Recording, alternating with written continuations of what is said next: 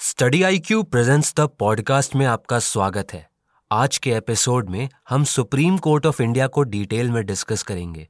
Sir, क्या आप supreme court के बारे में कुछ हिस्टोरिकल बैकग्राउंड बता सकते हैं? सुप्रीम कोर्ट का हिस्टोरिकल बैकग्राउंड अगर हमें जानना है तो गवर्नमेंट ऑफ़ इंडिया एक्ट 1935 के द्वारा हम कुछ चीज़ें समझ सकते हैं। गवर्नमेंट ऑफ़ इंडिया एक्ट 1935 के द्वारा फेडरल कोर्ट ऑफ़ इंडिया को सेटअप किया गया था।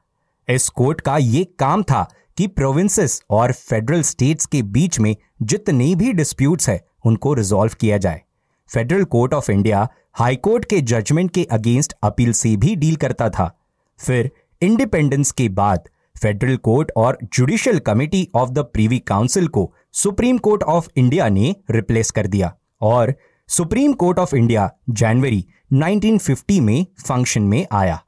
जब 1950 में हमारा कॉन्स्टिट्यूशन अडॉप्ट हुआ तो उस टाइम पर कॉन्स्टिट्यूशन में एक प्रोविज़न था कि कंट्री में एक सुप्रीम कोर्ट एस्टैब्लिश होना चाहिए, जिसके अंतर्गत एक चीफ जस्टिस होंगे और सात जजेस होंगे। फिर over the years Supreme Court के जजेस को इंक्रीज भी कर दिया गया और पार्लियामेंट के द्वारा अभी तक 34 जजेस इन सुप्रीम कोर्ट को इंक्लूड किया है including Chief Justice of India sir क्या आप हमें सुप्रीम कोर्ट के कुछ फ़ंक्शंस के बारे में इंडिकेट कर सकते हैं? सुप्रीम कोर्ट उन अपील से डील करता है जो हाई कोर्ट्स के वर्डिक के अगेंस्ट हो और लोअर कोर्ट्स एंड ट्रिब्यूनल्स के अगेंस्ट भी अपील्स को डील करते हैं। Supreme Courts various government authorities के बीच डिस्प्यूट को रिजोल्व भी करते हैं। इतना ही नहीं, अगर सेंटर और स्टेट गवर्नमेंट में भी कोई डिस्प्यूट होता है, तब भी सुप्रीम कोर्ट उन डिस्प्यूट्स को रिजोल्व करता है। सुप्रीम कोर्ट दो स्टेट्स में भी डिस्प्यूट रिजोल्यूशन का मैकेनिज्म स्टैब्लिश करते हैं। जब प्रेसिडेंट किसी मैटर को सुप्रीम कोर्ट के पास रेफर करते हैं तो सुप्रीम कोर्ट एडवाइजरी जुरिस्डिक्शन का यूज़ करते हुए उन मैटर्स को भी डील करते हैं। सुप्रीम कोर्ट खुद से भी केसेस को डील कर सकते हैं, जिसे सुओमोटो बोला जाता है। सुप्रीम कोर्ट के द्वारा दिया गया कोई भी डिसीज़न इंडिया की सभी कोर्ट्स के ऊपर बाइंडिंग होता है। और यूनियन गवर्नमेंट और सभी स्टेट गवर्नमेंट्स के ऊपर भी सुप्रीम कोर्ट का डिसीज़न बाइंडिंग माना जाता है। सर अब हम सुप्रीम कोर्ट के जुरिस्डिक्शन के बारे में जानना चाहते हैं। सुप्रीम कोर्ट का जुरिस्डिक्शन तीन प्रकार का होता है। पहला ओरिजिनल जुरिस्डिक्शन दूसरा एडवाइजरी जुरिस्डिक्शन और तीसरा एपेलेट जुरिस्डिक्शन ओरिजिनल जुरिस्डिक्शन का मतलब यह होता है कि सुप्रीम कोर्ट उन मैटर्स को डील करता है जिन मैटर्स पर विक्टिम सुप्रीम कोर्ट को फ़र्स्ट इंस्टेंस में ही अप्रोच कर सकता है। सुप्रीम कोर्ट का ओरिजिनल जुरिस्डिक्शन आर्टिकल 131 में मेंशनड है।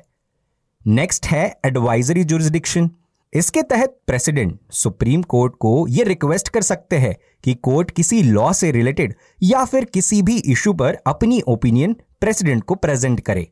एडवाइजरी जुरिस्डिक्शन के तहत सुप्रीम कोर्ट प्रेसिडेंट को किसी भी मैटर पर एडवाइस कर सकता है। लेकिन सुप्रीम कोर्ट ने एडवाइस किया गया प्रेसिडेंट के ऊपर बाइंडिंग नहीं माना जाता। नेक्स्ट है एपिलेट जुरिस्डिक्शन इसके तहत सुप्रीम कोर्ट उन केसेस से डील करता है जो High Court of the states की किसी भी ऑर्डर के अगेंस्ट अपील करते हो। सर सुप्रीम कोर्ट का कॉम्पोजिशन कैसे होता है? सुप्रीम कोर्ट में including the Chief Justice of India total 34 जजेस होते हैं। जजेस केसेस को डील करने के लिए बेंचेस में बटे होते हैं। जजेस डिफरेंट केसेस को उनकी नेचर के अकॉर्डिंग बेंचेस में डिवाइड होते हैं। जजेस की बेंच दो मेंबर्स या फिर तीन मेंबर्स या फिर फाइव मेंबर्स या फिर उससे ज़्यादा की भी हो सकती है। जब कोई बेंच दो जजेस या फिर तीन जजेस की होती है तो उसे डिवीज़न बेंच बोला जाता है। और जब बेंच पाँच मेंबर या उससे ज़्यादा की होती है तो उसे कॉन्स्टिट्यूशनल बेंच बोला जाता है। अब इन दोनों में डिफरेंट क्या है? कॉन्स्टिट्यूशनल बेंच के अंदर ऐसे ही केसेस को अलाउ किया जाता है ताकि जो कॉन्स्टिट्यूशन के मैटर से रिलेटेड होते हैं और उनकी वैलिडिटी पाँच से ज़्यादा जजेस के साथ और उनके बेंचेस के साथ डिसाइड की जाती है। सुप्रीम कोर्ट जजेस की बेंचेस से लॉ के ऊपर रेज होने वाले सभी फंडामेंटल क्वेश्चंस को आंसर करने की कोशिश करती है। अब हम सुप्रीम कोर्ट ऑफ़ इंडिया से रिलेटेड कुछ इंटरेस्टिंग फैक्ट्स को समझेंगे। सुप्रीम कोर्ट ऑफ़ इंडिया के पास ये पावर होती है कि वो सभी कोर्ट के प्रोसीजर्स को और प्रैक्टिसेस को रेगुलेट करने के लिए प्रेसिडेंट को कंसल्ट करते हैं। सभी कॉन्स्टिट्यूशनल केसेस को सुप्रीम कोर्ट के पाँच जजेस की बेंच डील करती है और दूसरे केसेस को सुप्रीम कोर्ट की मिनिमम तीन जजेस की बेंच डील करती है। अगर हम सुप्रीम कोर्ट की बात करें तो कॉन्स्टिट्यूशन के अकॉर्डिंग दिल्ली को seat of the supreme court माना गया है। However chief justice of India के पास यह पावर होती है कि वो किसी भी दूसरे प्लेस को seat of the supreme court के तौर पर असाइन कर सकते हैं। हावेवर ये एक ऑप्शनल प्रोविज़न होता है जिसे मैंडेटरी नहीं माना जाता।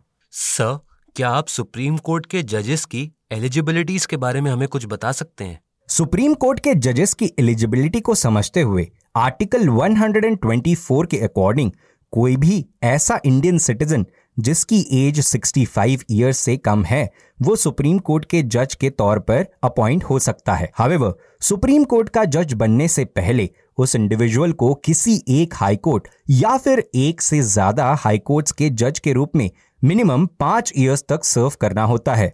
दूसरी कंडीशन ये होती है कि उस इंडिविजुअल को किसी एक हाई कोर्ट या फिर किसी एक से ज़्यादा हाई कोर्ट्स में मिनिमम से मिनिमम दस साल तक एज एडवोकेट के रूप में सर्व करना होता है। और तीसरी एंड फाइनल कंडीशन ऐसी होती है कि जब वो इंडिविजुअल एक डिस्टिंग्विश्ड जुरिस्ट होता है in the opinion of president of India तब भी सुप्रीम कोर्ट का वो जज बन सकता है। Sir supreme court of India से रिलेटेड ऐसे कौन से प्रोविजंस हैं जो इंडिपेंडेंस ऑफ़ जुडिशरी को स्टैब्लिश करते हो? इंडिपेंडेंट जुडिशरी होना ये डेमोक्रेसी के लिए सबसे ज़्यादा बेसिक और बेडरॉक माना जाता है। और इसी कॉन्टेक्स्ट में हमारे कॉन्स्टिट्यूशन में ऐसे बहुत सारे प्रोविजंस है जो कि जुडिशरी के इंडिपेंडेंस को एंश्योर करते हैं। सिक्योरिटी ऑफ़ टेन्योर ये पहला फीचर है। सुप्रीम कोर्ट के जजेस को सिक्योरिटी ऑफ़ टेन्योर प्रोवाइड की गई है। एक बार अगर उन्हें अपॉइंट किया जाएगा तो वो अपने ऑफ़िस को till the age of 65 years retain कर सकते हैं। सुप्रीम कोर्ट के जजेस को सिर्फ़ और सिर्फ़ प्रेसिडेंशियल ऑर्डर के द्वारा ही रिमूव किया जाता है on the grounds of proven misbehaviour और इस तरीके के प्रेसिडेंशियल ऑर्डर को पास करने के लिए आर्टिकल 368 के तहत एक स्पेशल मेजोरिटी की रिक्वायरमेंट होती है from the house supreme court के इंडिपेंडेंस की नेक्स्ट प्रोविज़न ये है सुप्रीम कोर्ट के जजेस एक अच्छे खासे amount of salaries and allowances को एंजॉय करते हैं और उन्हें किसी भी सिचुएशन में डिक्रीज नहीं किया जा सकता। हालाँकि फाइनेंशियल इमरजेंसी एक ऐसा एक्सेप्शन है जहाँ पर जजेस ऑफ़ सुप्रीम कोर्ट की सैलरी एंड अलाउंसेस को डिक्रीज किया जा सकता है। सुप्रीम कोर्ट के इंडिपेंडेंस का नेक्स्ट पॉइंट यह है कि सुप्रीम कोर्ट की पावर्स और जुरिस्डिक्शंस को कभी भी करटेल नहीं किया जाता है। हवे पार्लियामेंट के द्वारा उनकी पावर्स और जुरिस्डिक्शन को इंक्रीज ज़रूर किया जाता है। सुप्रीम कोर्ट के किसी भी जज के कंडक्ट को कभी भी लेजिस्लेचर में डिस्कस नहीं कर सकते। ये भी एक इंडिपेंडेंस दर्शाता है। Moreover article 129 supreme court of India को यह पावर देता है कि वो किसी भी इंडिविजुअल को पनिश कर सकते हैं। For contempt of court. एक directive principle of state policy, article 50 के तहत ये कहा गया है कि गवर्नमेंट को ऐसे स्टेप्स लेने चाहिए जिससे जुडिशरी को एग्जीक्यूटिव से सेपरेट रखा जा सके, ताकि throughout the country unbiased justice को एंश्योर कर सके। Sir thank you for giving us the information dear listeners आज के पॉडकास्ट को हम यहीं पर कंक्लूड करते हैं। नेक्स्ट एपिसोड में एक नए टॉपिक के साथ हम फिर से आपसे कनेक्ट करेंगे। तब तक आप स्टडी आईक्यू के साथ बने रहिए एंड कीप स्टडिंग आप study I Q presents the podcast को सभी ऑडियो स्ट्रीमिंग प्लेटफॉर्म्स पर सुन सकते हैं, जैसे Spotify Hubhopper Apple podcast etcetera links को कमेंट सेक्शन में पिन किया गया है. Thank you